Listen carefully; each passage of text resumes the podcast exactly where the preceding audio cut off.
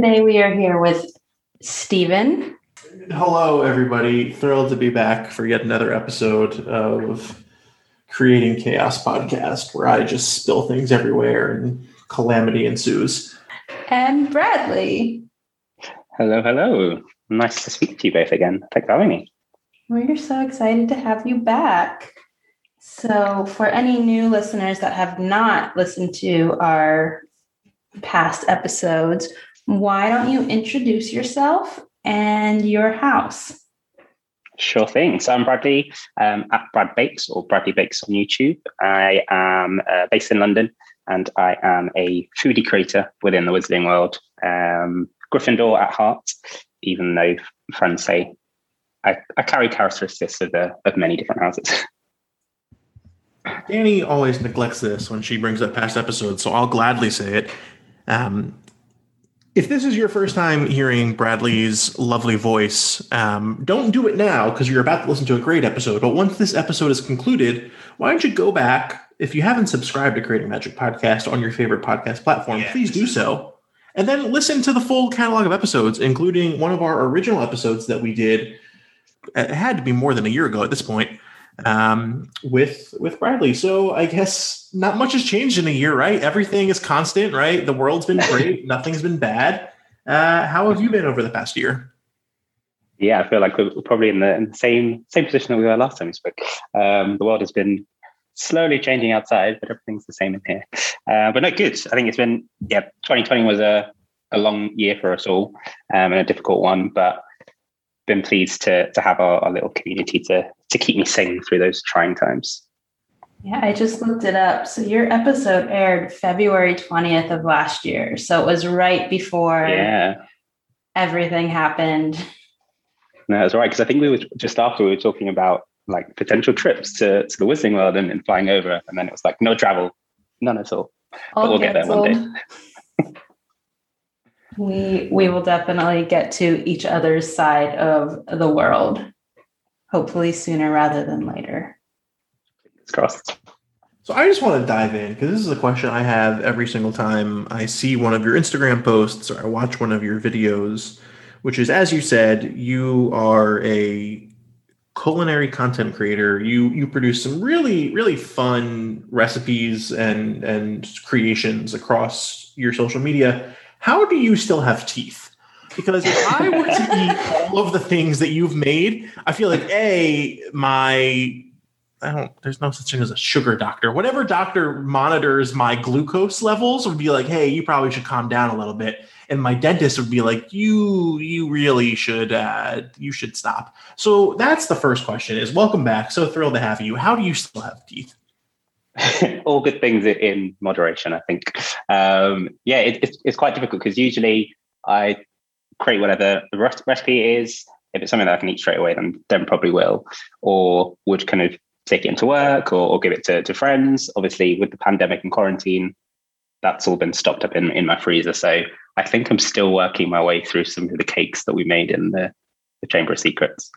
But it's all part of the fun. you know, we spoke a lot last time about how you got originally into the world of, of cooking and, and your, your family influence and how that, you know, fast forward led into this content creation. One of the things that I don't remember if we touched on or not, and so if we did, you know, deja vu. If we didn't, well, good for me. Um, is you know, I, I think over the course of this pandemic, a lot of people have turned to social media as an outlet to pursue a passion project. Um, certainly, this is a thing you were doing pre-pandemic. Um, who would be some of your influences in terms of other content creators out there that have inspired you or pushed you to innovate and, and continue to, to push you to innovate uh, on your page? Yeah, definitely. It's a great question. I think for me, I'm always looking for people, other other content creators who are thinking outside the box. And I think particularly as we're now on well over a hundred also it's it's kind of what new and exciting ways can I do so that toast isn't the same toast that you saw in the previous two books.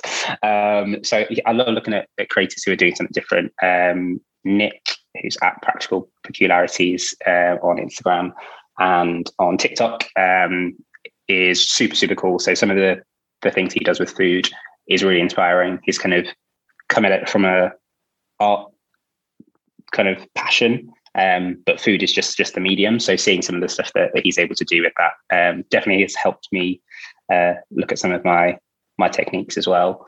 Um, and then YouTube wise, um, I love Yolanda at How to Cake It. Um, again, she's someone who, who loves that larger than life approach um, and being able to take whether it's an ingredient or a general theme or a holiday and then turn it into something that that you know your jaw drops when you see it. Um, that's kind of made me think about how I can can take my my recipes one step higher. You know, it's a shame that you're already in the My Harry Potter Kitchen series into Azkaban because, and I hate myself for saying this now. I'm so sorry. Um, but if we were still in chamber, you could do a pretty nice Death Day party cake right now, and you could just use like Prince Philip's face, right? and and my sympathies to His Royal Highness and and all those who are mourning his loss. Um, but he already kind of looked like he belonged at a death day party. And so it would be just like a little perfect confluence, right? Like you started out with the, uh, you know, bake the election or whatever it was called. And this is not an election, but it's, you know, it's, it's the United Kingdom's. So you're a horrible person. I am. It just, he's just slowly you know. digging, digging his hole. Yeah. You know, you could do some like Grand Marnier frosting or something to kind of get like that grayish blue tint he had in his skin. It'd be it'd be great. It'd be great. I'm gonna go on mute now. Danny, you talk about whatever you want to talk about. so you are now in Prisoner of Azkaban. Um the book, obviously. Should we explain the concept? Uh, we know what it is, certainly, and I would assume most of our listeners do. But for those who don't, um, Bradley, what is my Harry Potter kitchen? What are you What are you doing with this lovely series? So it is currently a an epic saga that's been going on for almost three years. Um, well, I am baking my way through the Wizarding World books. So we start off with the Philosopher's Stone. Um, every time that I find an item of food and drink featured inside the book, uh, I take that as inspiration to create a, a, recipe based on either the characters, some of the themes of what's happening in the story, or, or what's coming up next. Um, so yeah, we're in Prisoner of Azkaban now been well over 100 recipes, um, but we've still got a, a long way to go. Well, you seem, if you're on book three and about year three, you're doing pretty well. But also, you're about to approach the largest book of the series. Indeed. Yeah, that's going to be the, the turning point. And I, I haven't read, well, I've read it originally, but I haven't read it in looking for food. So um, I don't know how many items are going to come up in the Goblet of Fire. Um, but I, would imagine it will, will probably be our longest longest one. There's there's that one scene that comes to mind where Ron doesn't know what the hell uh, bouillabaisse is, I believe, or one of them doesn't. I feel like it's Ron. I, I'm pretty sure it is. It could be someone else, but he feels like the natural the natural dolt for that. Um, so that'll be fun. Um, you could do i'm just giving you free ideas here because these aren't actually in the books but for doing some inspiration based stuff you could do some like fire cocktails for when durmstrang enters and despite being from like you know siberia they have fire. Um, you could do well i'm out of ideas. I ran out of steam really quick there. Um, but there's one. notes anyway. There's one. You're welcome what I like about when you do these creations, we talked about this a little last time, is that you don't just go for the obvious choice. Like right now, I'm looking specifically at your tea biscuit that's shaped like a teacup with the Grimm in it, and I absolutely love it. Do you find trying to think out of the box and not doing what is the obvious choice to be difficult, or do you just kind of lean into that and enjoy that creativity. Yeah, definitely. I think that that's part of the, the challenge and what makes it so exciting for me. I think as I'm reading it and I see it the first time, I note it down and there's like you mentioned, those kind of low hanging fruit ideas that, that you see. Um, and then either as I'm fleshing out that recipe or maybe as I've already started baking, I'm like, is this what I is this as magical as it could be? Is there something else I could do? So that that's what I like getting out of it is kind of having to constantly think about how I can evolve whatever I'm creating. Um, there are some things where that comes really quickly, um, and there are other bits where I have to I have to do a lot of thinking to to come up with it. Um, so yeah, it's, it's all part of the film. Have there been situations where you've started one and then came up with a better idea and just scrapped it, or do you just push through? Oh, absolutely, all the time. I'll either be be making something and I'm like, um, particularly so for, for the third book.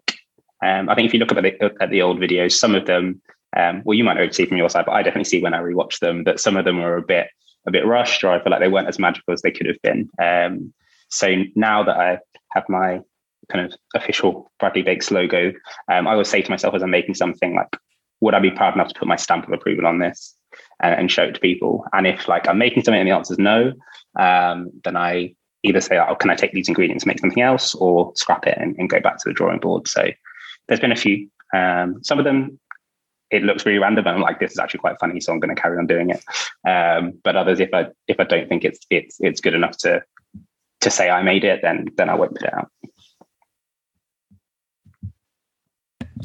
So you have that benefit of no matter the end product, there's nothing inherently uh, wrong isn't the right word, but I'll say wrong with sharing any of your creations under the Bradley Bakes, you know, brand with anyone in your life, right? Certainly you might be more proud or less proud of some versus others, whereas certainly I have that kind of inner monologue with the podcasting. It's like, hmm, is this really something I want to slap my name to? Like, did I really give an A plus effort here? And there are times where I'll have people at work who say, like, oh, like you always talk about this podcast stuff. Like, do you want to share a link? And at first I'm like, sure. And then I remember some of the things that I've said on here. well, I don't know if this is actually something I want my name attached to, and more specifically, you knowing my name is attached to. Um, so that's always like, yeah, you know, food you, you can never really go wrong with. Yeah, my team leader is an active listener, and like she'll be like, "Oh, hey, I'm listening to today's episode." I'm like, did I say something I shouldn't have? Thankfully, it's usually St- Steven saying things he shouldn't have. Yeah. So. It's not that I shouldn't have said it. I have look. I I own hundred percent of the things that I say. Right. I made fun of a dead man about ten minutes ago on this podcast. All I'm saying is there are definitely some audiences that don't need to hear some of the stuff that I say. Agreed. Oh, geez. Um, Bradley, one question I have for you, because I've certainly been feeling this myself, has been, and I think you kind of hinted at it in calling this a saga rather than any other word, is how do you maintain the invigoration and motivation to continue on with the series, right? Because certainly you have presumably a lot more interests beyond the wizarding world and you have a life and you have friends and loved ones and this is time consuming, right? You certainly don't whip these up in 10 minutes and then put out a video and it's done, right? So how, especially over the course of this pandemic where I think the walls of our world have really been narrowed in on us, how do you push through? Yeah, absolutely. I wish I wish it could be done in 10 minutes. That would be true magic. Um, yeah, it's it is a big investment and I'm one of those people that I need to have like motivation and a reason to do something in order to put my like, 100% into it. So I think last year was difficult, um, particularly within like the Potter community um, with the whole transphobia, JKR situation. Um, that's where I started to kind of lose that motivation because um, I think it, it's like super cool that it's a, a, pet project for me to bring out that creativity. But if it, if it's part of something that, that was starting to become a little toxic, then that that dropped it for me. So I I think I've spoken about it on Instagram, but um, there was a point where I was like, I, I, don't have the passion to do this anymore. Should I continue doing it? Um, and I think having the ability to turn it into something positive, um, and and now being able to, to donate to, to many to so many causes from the series, um, that's kind of reinvigorated that fire for me and, and made it something that I can get behind because now I'm not just creating for the sake of creating. I'm putting something out there that that you know could could potentially save save lives. So for me, it, it's been about still being able to to create and still being able to contribute to the magic, um, but doing it in a in a way that that helps and supports people. Yeah, I know that the Patronus Fund is a really incredible kind of byproduct that's come out of your work over the past year or two. Do you want to talk a little bit free free plug for a the Patronus Fund, but of course your most recent beneficiary, AKT? Yeah, sure. So um, yeah, over over the kind of the last year and a bit, um, I got accepted into the the YouTube partner program, which is where we can now start making ad revenue on, on the videos. Um, and again, it, it, was one of those opportunities where I said, well, especially at, the moment, it's it, it comes through in, in smaller payments, but um, if it, if it doesn't make as much a difference to, to me personally, I thought it could still make a, a massive change for, for a charity, um, and particularly trans charities who at the moment don't always get as much spotlight as, as some of the other um, larger organizations that have big marketing budgets. So um, I decided to, to donate all of the ad revenue that we, we generate to, to charities and put the ability to nominate those charities um, in the hands of, of the viewers. So um, if you've got a favorite trans charity or LGBTQ charity, um, you can go onto my blog and nominate them. And then every time we get that ad revenue check, um, I go through that list and uh, choose one to, to, to receive that donation. Um, so just last week, we had AKT, who are the um, youth homelessness charity for LGBTQ LGBTQ youth. Um, they they focus both on, on those who are already in hostile environments and or on the street, but also those who might be living at home and, and in danger of becoming homeless. So I think particularly as that's something that disproportionately affects um, LGBTQ individuals, it, it, it's really, really beneficial, particularly at this time when we're seeing so much hostility um, in the media to make sure people have a safe home to go to, I think is really important. I'm curious, as someone who is British and lives in the UK, what what has been the reaction, I guess, both in the press and then just in culture and community over the past year to a lot of JKR's commentary? Because certainly, similarly to how the entire series as a whole back during its run was received differently in the US and you know the media environment of the US, I'm curious what it was like in the UK for you.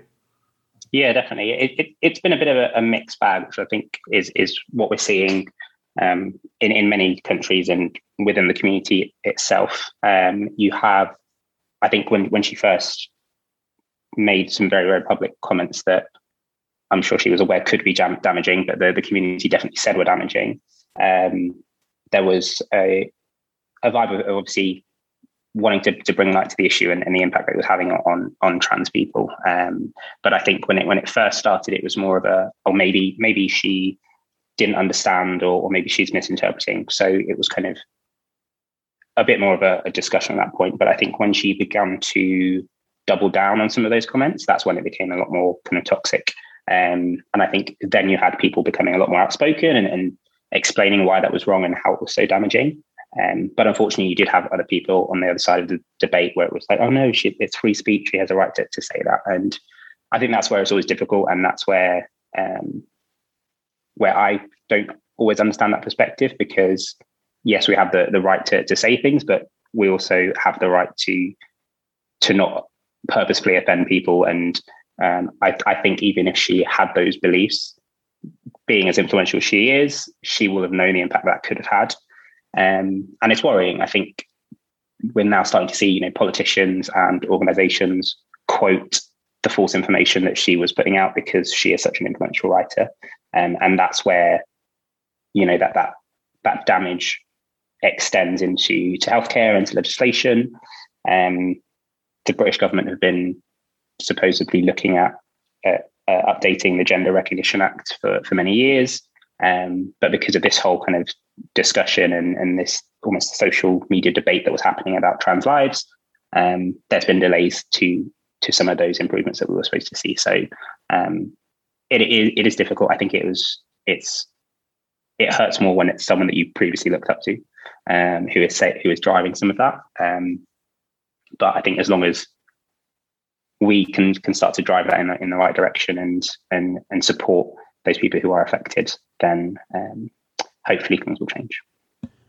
Yeah, that that's fascinating insight to me because certainly her comments were picked up in the media here and and there was a bit of a media firestorm and there continues to be anytime i think rightfully so like for instance a lot of articles now that are talking about warner media possibly developing new series always have the caveat of one of the considerations is jkr's public stances which as they should yeah. um, but certainly I, I think your your your your comments there about how some of the rhetoric that she's used and cited has been picked up now in the political realms fascinating to me because um, I haven't noticed that to be true here in the US, although the flip side of that coin is unfortunately we've had a lot of transphobic rhetoric in our politics far longer, far beyond the past year or so. I mean, I grew up in North Carolina. My home state was the, the shameful author of House Bill 2, the bathroom bill, so called bathroom bill. Um, so that's fascinating. Um, I don't really have too much of a comment there other than, yeah, that, that, see, that's one of the differences, I suppose, is she is native to the UK. Therefore, her comments probably have a lot heavier weight in that realm, unfortunately. Yeah. Um, yeah, definitely. And I, I, think what what I feel like is missing in in this whole thing as well is that she is a very influential cis white woman who um, is being given uh, additional platforms to to say this, um, and in any of the discussions, whether it's on on on news interviews or on um, on you know panel discussions, the amount of actual trans voices that are, are represented there um, either always needs to have that opposing view um, and when you know we're not giving them the platforms to, to just discuss the struggles that they're going through. So you know that's that's why i think it, it's still being so prolonged is because it's still being positioned as a debate. And it's always been positioned as oh we need to have a, a counter argument to why trans people deserve deserve basic access to healthcare and, and and that shouldn't be the case. Pivoting a little bit, but still along a similar vein, one of the things I've noticed over the past year or so, and by no means do I want our podcast to take credit for this, because I, I know that in my you know, heart of heart is not true, is the community that you are building has grown certainly, and and one of the things specifically I've noticed is you are engaging a lot more with fellow friends of the pod. Certainly, I I see a lot of people in your in your comments and engaging in your stories and promoting your work that that we know and we're friends with. I'm curious how certainly beyond the Patronus Fund, uh, in no way diminishing that because that is a righteous and amazing thing in and of itself. How you've thought about building an inclusive community, particularly through the lens of this past year. Yeah, absolutely. I think you know, looking back to to last year and speaking with you, you will actually do attribute some of, of, of the, the, growth we've, we've seen with the kitchen to, to the podcast. I think that was definitely the, the, first podcast interview that I'd done on, on the series. Some, I'd done some written ones before. Um, but I think, you know, being able to, to talk about the, the passion behind the project definitely helped. And there's been, been so many people who have found me through, through uh, creating magic that, as you mentioned, have become part of not just the Harry Potter kitchen community, but also who I would deem to be close friends. So that's been been awesome. Um, I what I'm I'm really enjoying as well as part of, of creating these recipes and, and also now being able to, to donate to these causes is being able to speak to and engage with people who previously I might not have, have, have had that, that opportunity to. Um, and also to be able to shed light on, on some issues that are, are very important to other members of the community um, which is is where I kind of I'm really excited to be able to offer people the chance to, for instance, nominate other charities because there may be things that they're aware of that are um, under the the trans umbrella, but there's obviously so many issues within that space um, that it is super cool to kind of hear those those different different pieces and those different motivations and, and be able to share them. Um, for me, one of the things that I've like, I definitely want to make sure I continue with, and I hope other people do, is is being able to use my platform to elevate those voices of, of other people. Um, and I think you know the more diverse voices that we have in our Instagram feeds and, and on, our stories, um, then it just just just makes the community even richer.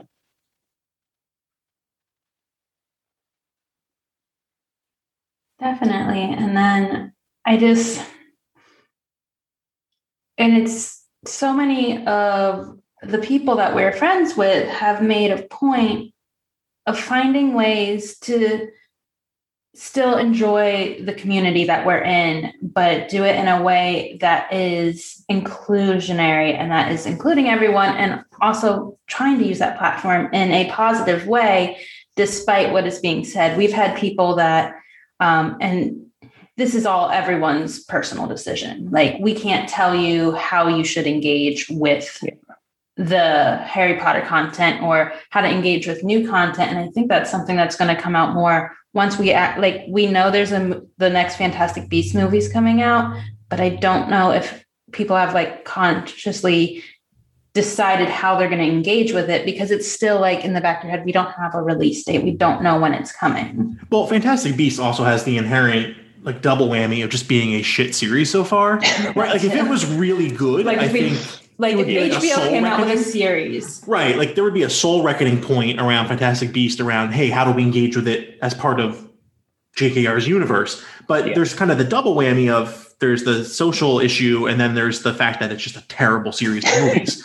Um, so you can kind of you know rest blame on one and ignore the other. Yeah. Anywho Yeah. danny i'm sorry i interrupted no that you you make a good point but like there keeps being these rumors of like hbo new content right now still rumors but based on hbo's history we could probably get a decent type of content that isn't poorly scripted or so i think when that happens we're all going to have to kind of figure out how we want to engage and how to move forward in that point. I don't think we've had the point where we've really had been forced to make that decision because there's something out there beyond do we buy new merch or Epic Universe is coming in the future and we're pretty sure there'll be more wizarding world within that space.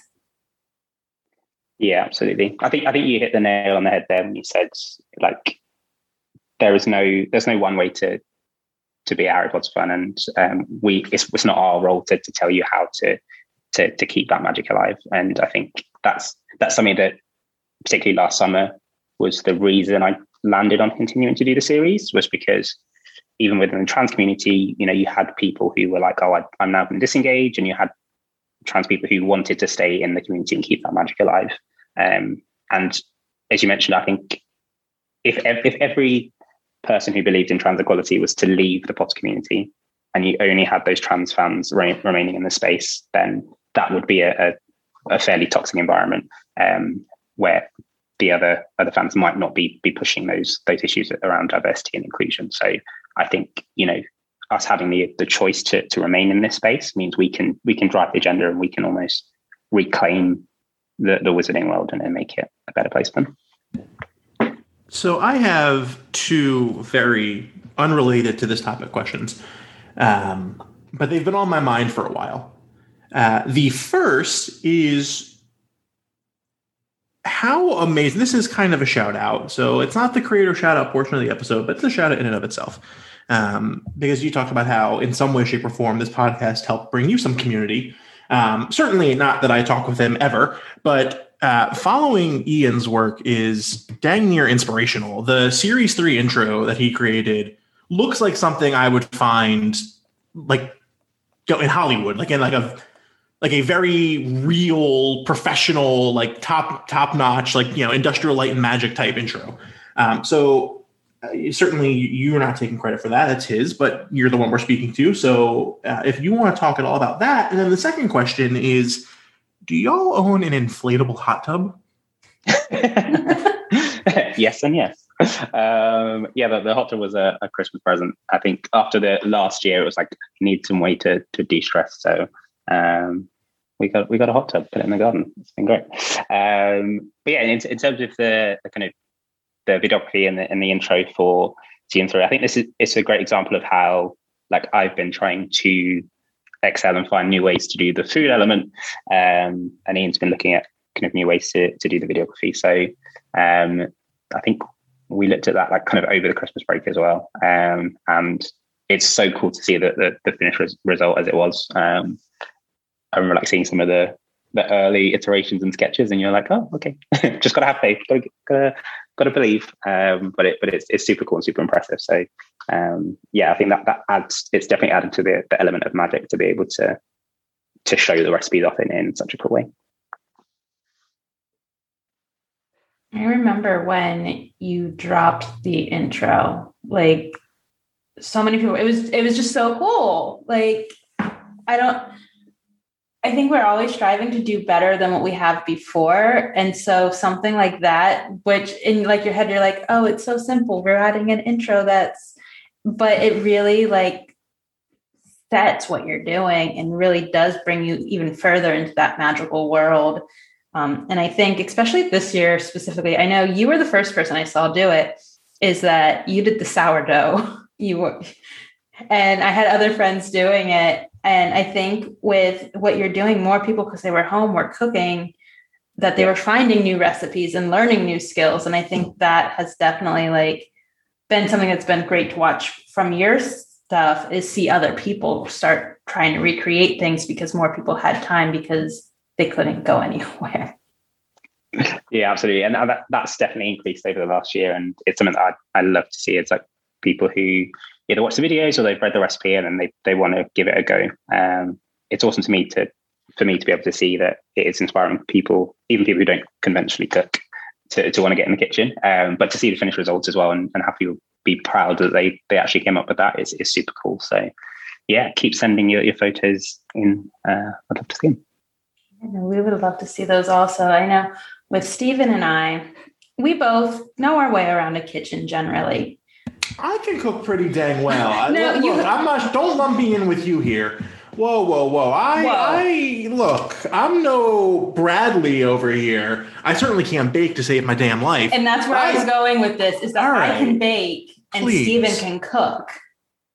So, like in the kitchen, our abilities are on opposite sides.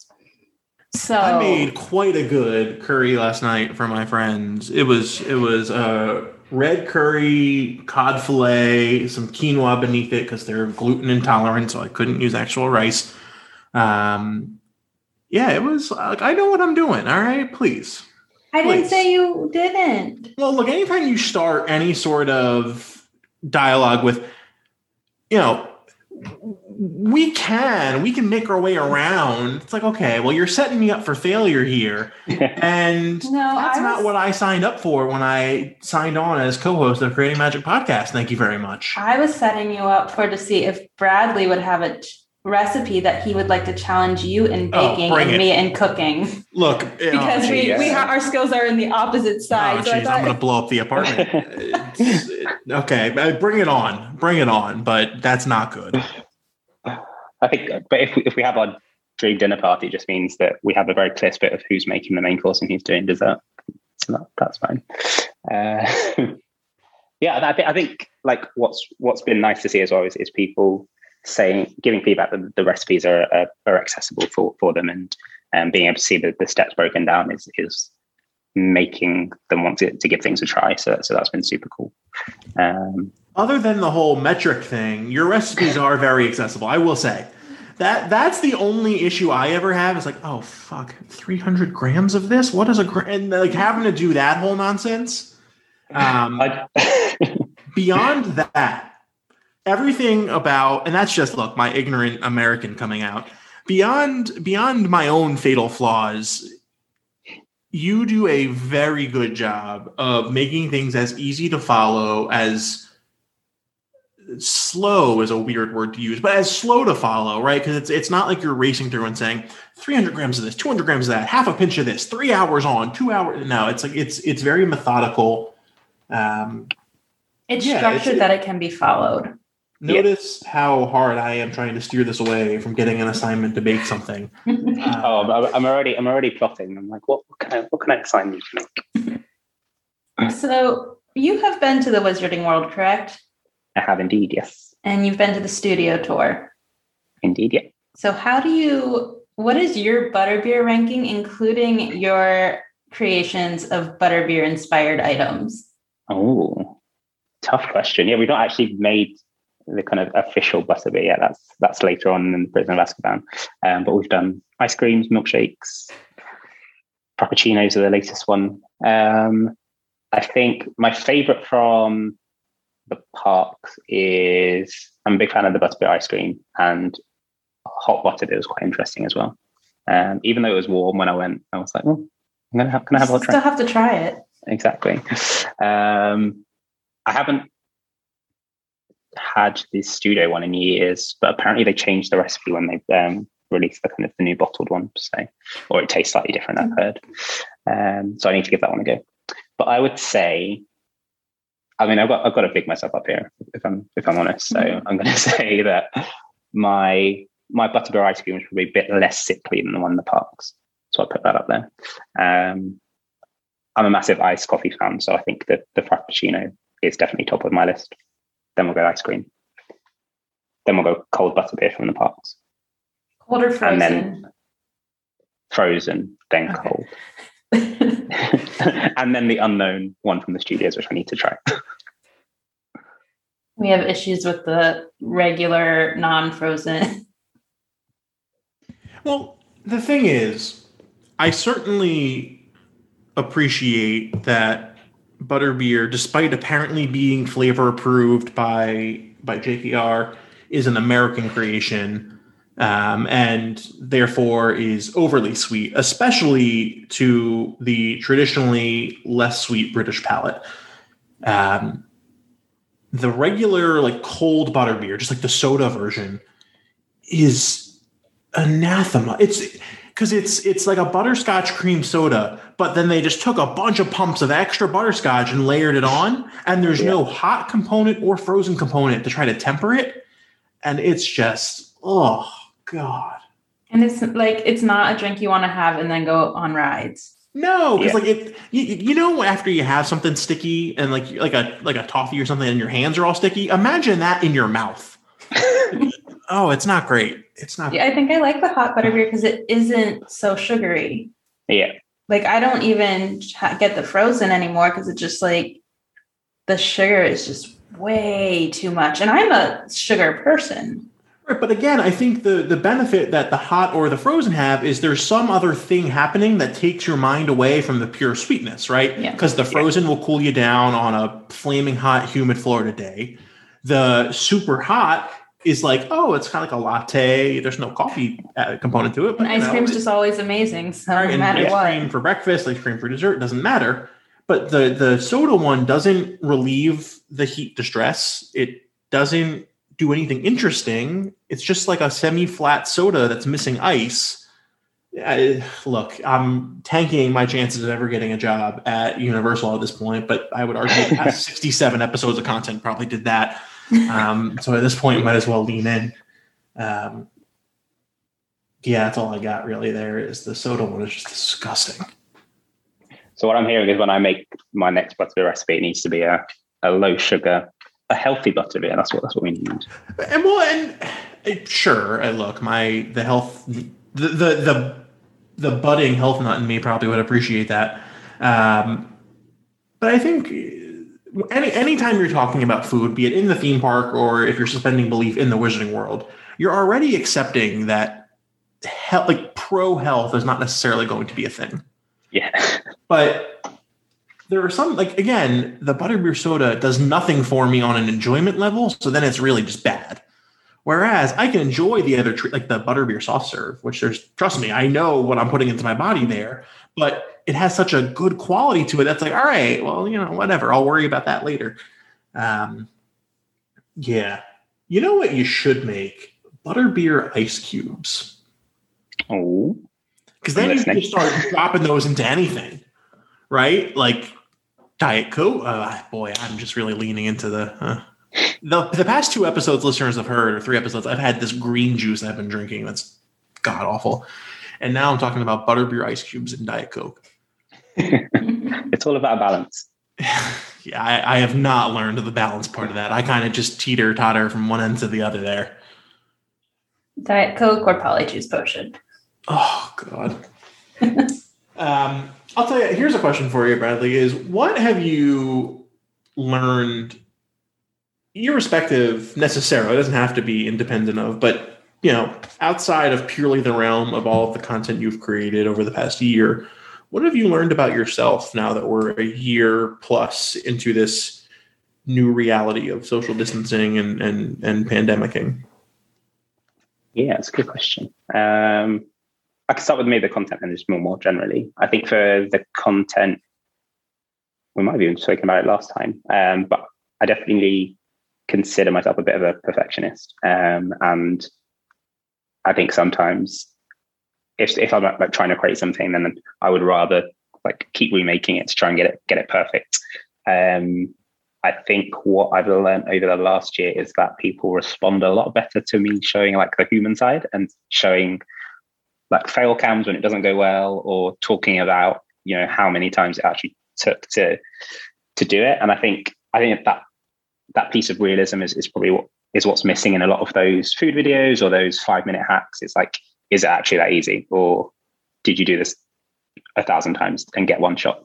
Um, so for me, it, it's kind of, yeah, being a bit more more open about what doesn't go wrong and being more authentic is, is definitely come through in terms of the content over the last year or so. And then I think just more like generally over quarantine, I think, you know, having more time to think and, and focus on where I'm putting my energy has been something that I've definitely kind of taken over the last year. And I think it almost like took that external social isolation to be like, why was I worrying about my commute to, to work? Or why was I worrying about not getting a seat on the tube? And why was I living life at like 100 miles an hour just to get paid to pay bills and then go back to work.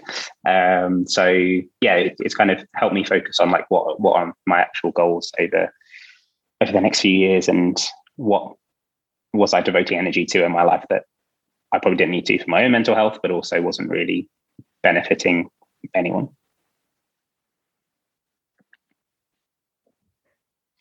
I definitely think this has been a learning year for a lot of people and being able to figure out like the things you can cut out or that you were doing that just didn't actually add.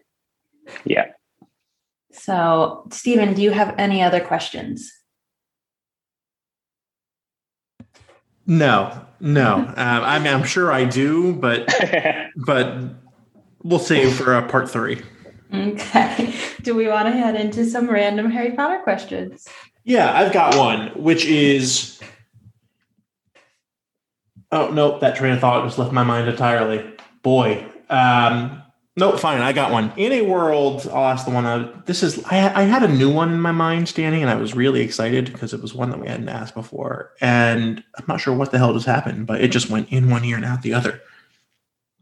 In a world where Warner Media does in fact create new Harry Potter content, which feels like they're going to, a because just common sense but the other thing I would point out, and this is somewhat relevant to our earlier conversation, is I've noticed a lot of new third party vendor officially licensed Wizarding World product lines coming out. Yeah.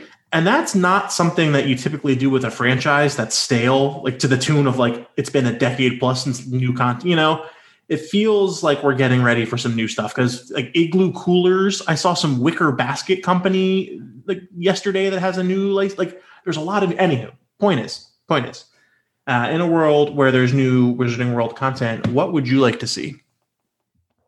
Great question. Um, yeah, I think just on, on, that merchandising point, I think it is is super interesting. Part of me wonders why whether they're experimented experimented to see how engaged the fandom still are, but without having to like plunge the costs themselves. Um, but we'll we'll see. Um, but yeah, I, I imagine at some point that there will be new content. I think I think previously I've always kind of said like the Marauders would be a cool storyline to follow, but I think that's that's too mainstream now. So I think after definitely after like the last year, I think it would be super cool to see more of the spew house elf kind of dynamic delved into a bit more. Um, and I just think like you could do so much there that is around um, around how that situation even came to life, how um, like house elf rights, how that whole dynamic with the the wizarding world is is is still upheld even once Dobby and his other three elves are, are allowed to rogue. Um, so that'd be cool to see like a different angle of the story, and it's it's less focused on on the wizard, but actually um this whole whole, whole population that is is currently kind of a bit underground. That'd be awesome. I would love to see what happens to Kreacher. Indeed. What has been your most challenging recipe thus far? Um, that's a good question.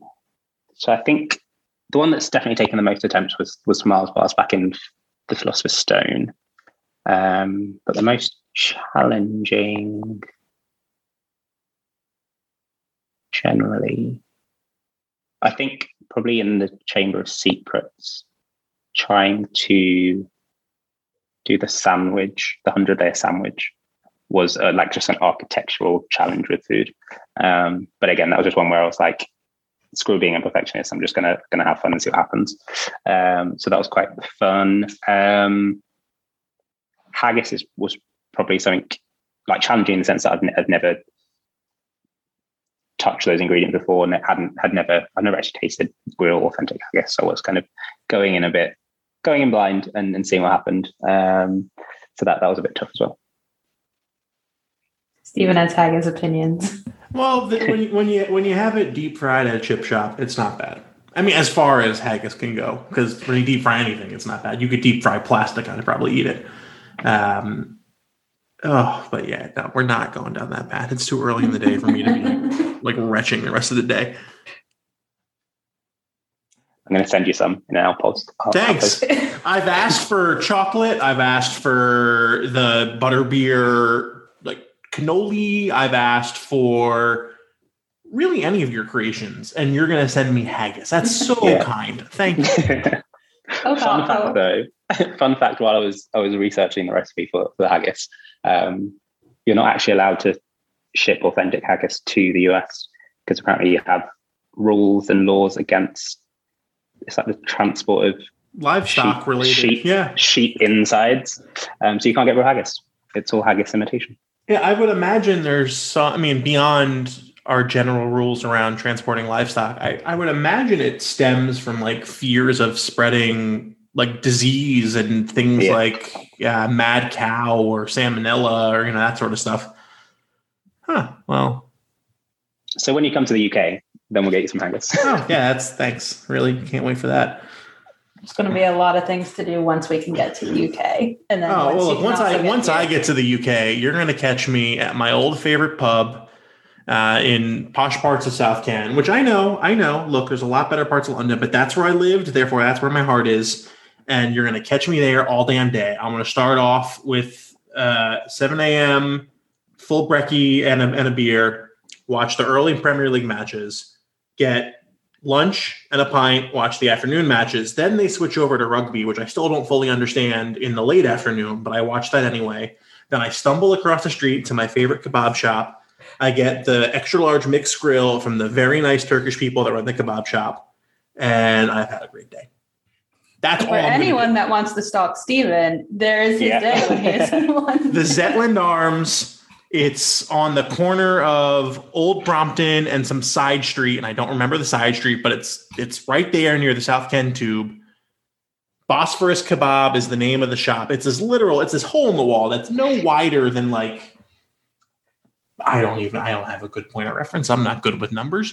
It's not very wide. And it's just plastered with pictures of all these famous people from over the years that have been there. And it's it's this like grandfather, father, son trio from Turkey, and it is so damn good. Oh, I miss it. I miss it so much. There's a Franco Manca right next to it. So if you're really hungry and you're really drunk, like I tend to be, you can get kebab, then get a little, a nice pizza pie. Oh, it's the best. There's a Ben's Cookies right near the two. Oh, yeah. Yeah. I'm done. I'm done. I'm done. I'm done. Do we want to head into creator shout outs? My shout out goes to Bosphorus Kebab. That's my shout out for the week. Um, I don't know if they're on social media, but for a better part of 2015, I gave the majority of my spending money to that lovely establishment. So that's who I need to find week. them. Find them on Instagram. Um, no, that's not my shout out for this week. uh, Bradley, you know the deal. Who you got? Um, yes, we said Nick at Practical Peculiarities already. Um, I think we were talking about old Creating Magic podcast fans who, who started following me. Um, Paula is definitely one of my faves unconceivable. Um, her TikTok videos are just hilarious. They crack me up so much. So um, definitely give her a follow. Um, Bonnie and Sunny on at Muggle Style. Um, again, those two crack me up so much, um, and it's just it's just lovely to see like that positivity shining through their, their, their feed. So um, check them out. And then probably slightly less like Wizarding World, but still food fan fiction. Um, Larissa, who has started at Eating Gilmore. So if anyone's a fan of, of Gilmore Girls, um, she said she was inspired by the Harry Potter kitchen series, and she is now watching all the episodes and creating recipes every time they mention food. So I think we're just going to keep this ball rolling, and we're going to have a, a whole universe of, of fan fiction I really enjoy that because one of the scenes I always think of whenever I have lettuce on any sandwich is when Lorelai's like, but there's lettuce juice on it. Uh, so good, and and I, and I think again, like there, there's so many shows that we've probably watched where we don't appreciate how much food there is. So We just don't pay attention to exactly, it. yeah, Like, We're just like, oh yeah, they're eating. That's a thing people do. it's time to bring the food to the forefront.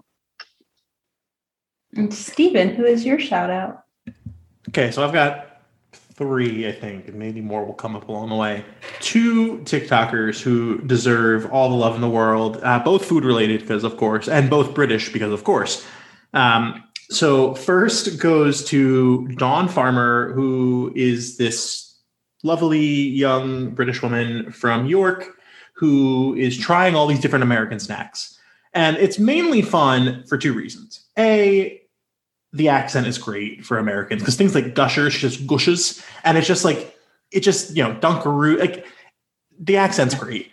Um, but then second, the faces she makes, because again, to our point earlier, and I kind of seeded this earlier, it's coming back to roost, is the American palate is a lot more artificial and sweeter and heavier on fat.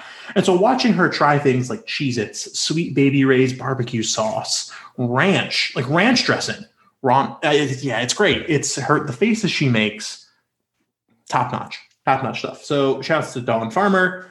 Second shout out goes to a person who I'd imagine a lot of people on TikTok know at this point. Um, Lawrence, who is, I believe, from the Manchester area up in Yorkshire. Anywho, he is a man who is on a weight loss mission and he has lost like 100 pounds in the past 30 weeks. And he's just a funny guy. And he posts all these food TikToks, or and he's always like, dinner and he's like beetroot and he always he's just fun and he's buoyant and he eats food in a way that i didn't know was possible like he'll pick up like a literal beetroot with his hand and just eat like three quarters of it in one bite and it's madness um, but it's fun to watch um, and then because this is after all a harry potter inspired podcast so i figured i should have a harry potter shout out um, my shout out for today on Instagram is Peter Hilgers. That's Peter Hilgers Art. He's a tattoo artist and tattoo shop owner uh, in Germany, and I'm not going to attempt to pronounce the name of the town. Um, he has some really cool fandom inspired artwork all throughout his portfolio. But you know, recently I see a Mando tat that's really cool, a Sirius Black that's pretty damn authentic. Um, Alec Guinness. He's got a Dobby one somewhere back there. I saw it. Really cool, really authentic. He's got a Palpatine one, and I don't know who would want Palpatine in such realistic style tattooed on their body.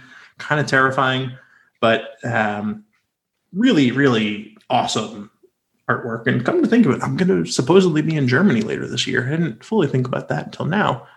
Huh. Well, we'll see. Uh, stay tuned on that front, I guess. That's what we call a teaser in the business. Um, but those are my three shout outs for today, Danny. All right. I just have one. It is Sarah Conradsen, and it's Sarah, C O N R A D S E N. She is an illustrator, and her most recent post is an illustration of the Luna ceiling from the books. It's just really pretty, and I'm enjoying all her little illustrations and artwork. Amazing. I just heard a Yourself- TikTok. yourself. I just heard a TikTok come up. Ooh, don't you want somebody to love?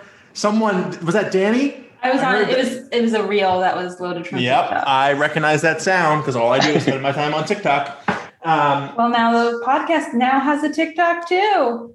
Speaking of the Luna ceiling, seeing as you mentioned it, I will shout out for the 1000th time um, our good friend of the pod, Amy, aka Witherwings Wears, who made a delightful Luna ceiling uh, massive pin um, a little while back that is vibrant and fun. And when you place them all next to each other, kind of arrayed on a table, it almost looks like a gorgeous uh, tiled floor.